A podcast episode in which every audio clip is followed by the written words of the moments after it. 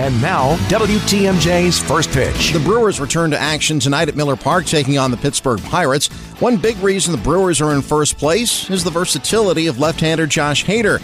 But do you want him as a starter or as a reliever? Fox Sports Wisconsin analyst Jerry Augustine. I think when you when you look at what Josh can do for your ball club, uh, you know, are you going to get him once a week, or do you, are you going to have him help the club two or three times a week? Uh, and that really makes a difference. And when he's gone to the bullpen, the effect that he's had on the bullpen right from the first day he came over, came up to the big leagues, and, and the Brewers, I thought, did a great job of of getting him introduced into Major League Baseball and letting him understand who he is on the major league level, I, I, think has been very good. Jerry Augustine, a guest on Wisconsin's Morning News earlier today. Coverage of Game One of the series with Hall of Famer Bob Uecker begins at 6:35 tonight here on WTMJ and the Associated Bank Brewers Radio Network.